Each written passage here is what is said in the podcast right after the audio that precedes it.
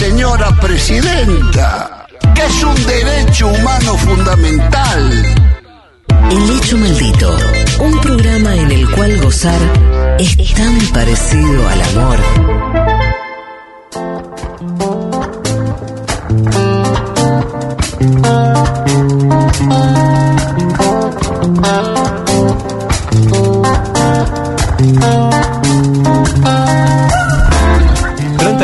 Minutos pasan de las 7 de la mañana. En todo el territorio nacional, 15 grados 4 décimas la temperatura. Mira, bajó un poquito de la última vez que la dije, que decía 16. Ahora dice 15, 4.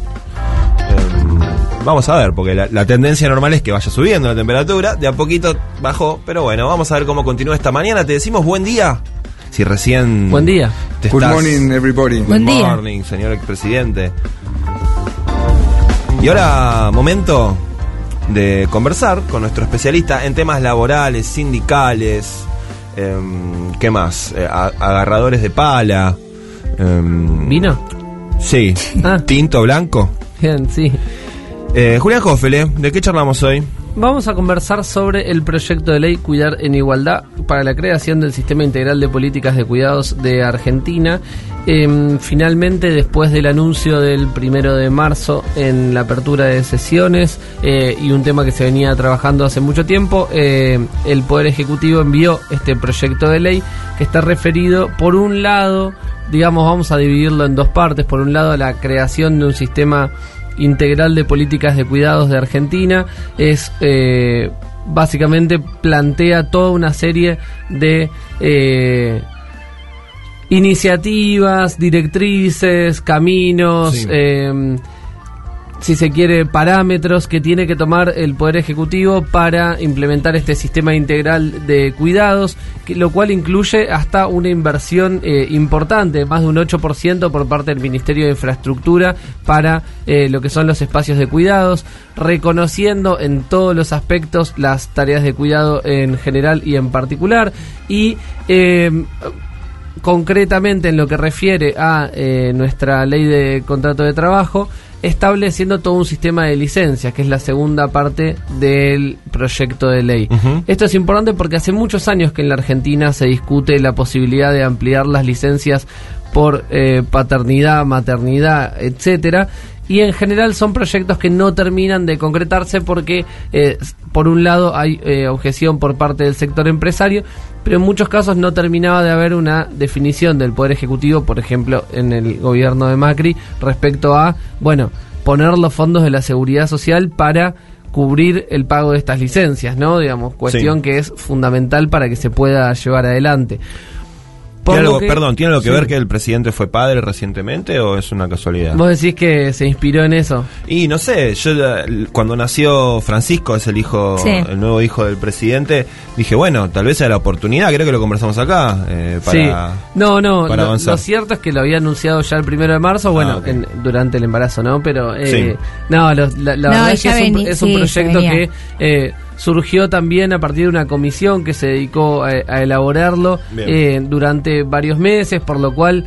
eh, ya se venía discutiendo y era una política eh, prometida. en el, si se quiere, no sé si el contrato electoral del Frente de Todos, pero desde su constitución sí, venía, venía comentándose.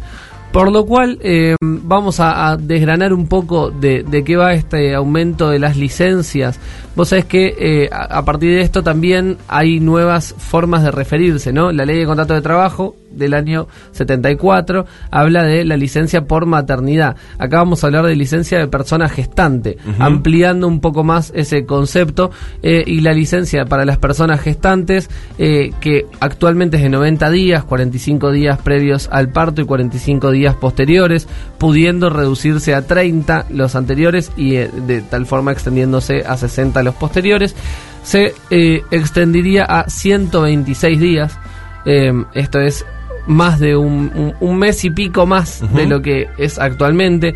Esta licencia está a cargo de la seguridad social y seguiría estando a cargo de la seguridad social, es decir, eh, eh, no hay motivo para la queja por parte del sector em, empleador, digamos, cosa que igual va a pasar porque siempre van a encontrar algún pero, pero en este caso concreto no hay una cuestión económica detrás y además, perdón, es, el, es el plazo, el que vos decías, 126 días, lo que recomienda la Organización Internacional del Trabajo. O sea, estamos cumpliendo estándares, no es que estamos inventando eh, es lo que se recomienda mundialmente. Sin dudas. Vos sabés que hay países que tienen hasta eh, un año, seis meses en, en Europa por eh, este tipo de licencias. en Argentina, hoy la licencia por paternidad, que a partir de ahora nos vamos a referir como la licencia para las personas no gestantes, porque también acá vamos a ampliar lo que es ese universo. actualmente es de dos días.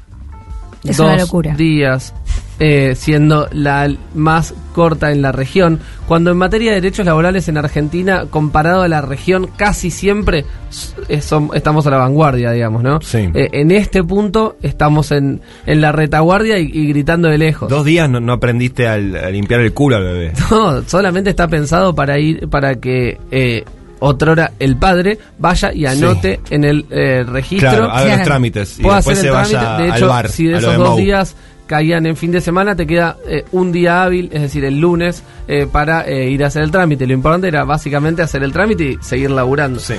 Pero no le vamos a sacar a la ley de contrato de trabajo del 74, que muchas cosas buenas tiene y la defendemos, pero en este caso había quedado muy atrasada. Así que lo que plantea este proyecto es una extensión progresiva de esta licencia para ir alcanzando lentamente la igualdad pasaría a 15 días cuando se vote la ley, a los 2 años a 30, a los 4 años a 45, a los 6 años a 60 y a los 8 años a 90. No de la criatura. Sí. No de la criatura que, va creciendo, sino desde la sanción de la ley.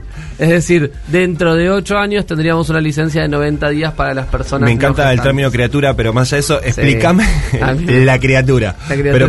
Pero Eh, explícame la progresividad. es como, va, en ese orden, ¿no? Criatura, Bendy, va por ese, ese campo semántico. Pero, no, para, explícame la, progresividad de esto. ¿Por qué no es de una eh, el, término máximo? Yo tuve la misma duda, ¿sabes? Hmm. Imaginé que es para que la...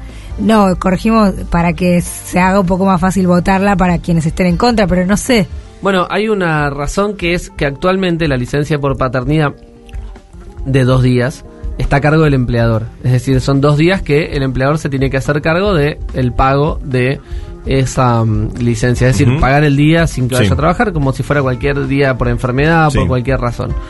En este caso, la licencia para persona no gestante pasa a ser eh, una de las licencias a cargo de la seguridad social. Es decir, el Estado va a empezar a pagar los sueldos de las personas no gestantes que se toman licencia. Y esto se suma a el eh, costo que va a tener la ampliación de la licencia para las personas gestantes y todas las demás licencias que vamos a comentar ahora. Es decir, va a implicar una fuerte erogación por parte del Estado si esto se aprueba.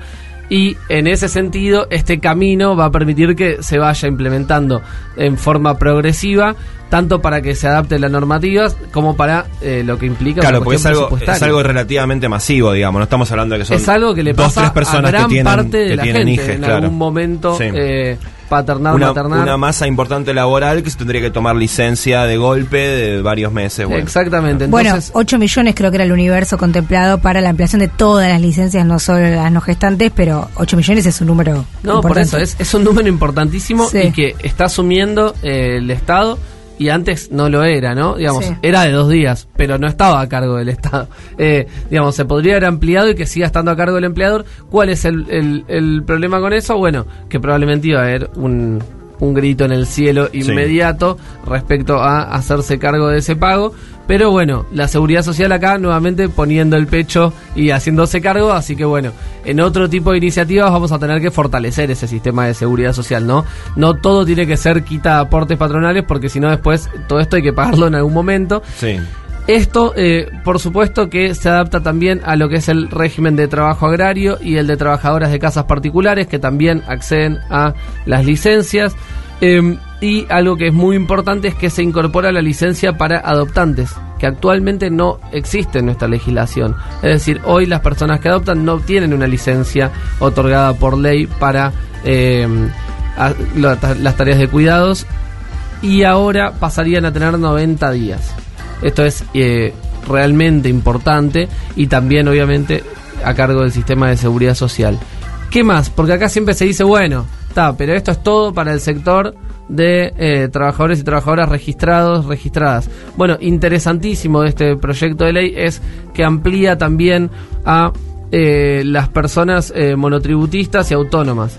Eh, yo le digo en situación de monotributo, me gusta más porque es, es una forma de decir que progresivamente vamos a dejarlo atrás, porque hay casos en concretos en los que el monotributo eh, sería la figura correcta, pero hoy en día está usado muy por encima de lo que debería ser porque hay muchos casos que deberían avanzar. Más abuso que uso. Exacto. Entonces vamos a decirle situación de monotributo, eh, en los cuales también se va a pagar la licencia en los mismos términos que la que estábamos hablando para el resto de las personas registradas, 126 días para la persona gestante y todo el caminito de progresividad de 15 hasta 90 días para las personas no gestantes. Esto es muy importante, también va a estar a cargo del sistema de seguridad social y se va a pagar con la referencia del salario mínimo vital y móvil. Que no sabemos cuánto va a ser porque está en discusión también. Que también está en discusión, bueno, el salario mínimo vital y móvil que va a llegar a 47.850 pesos en el mes de diciembre, es decir, a cobrar en enero, pero esta semana, bueno, el diputado Máximo Kirchner junto a diputados y diputadas de extracción sindical presentaron un proyecto para que se adelante a julio el cobro del el salario mínimo vital y móvil en su mayor aumento previsto. Así que, bueno, veremos. Respecto a esta iniciativa que también eh, crea la licencia por violencia de género para la ley de contrato de trabajo y establece una posible licencia de cuidados por enfermedad de personas a cargo, eh, decir que es un avance sin lugar a dudas, que sería muy importante que se apruebe y que ya es hora de dejar Argentina detrás del fondo de la fila en la región en lo que hace a este tipo de licencias y ponerla en el lugar en el que suele estar en materia de derechos laborales en Sudamérica, que es básicamente la vanguardia. Muy bien, hasta acá las novedades de la actualidad laboral de la Argentina junto a Julián Hoffel. ¿eh? Escuchamos a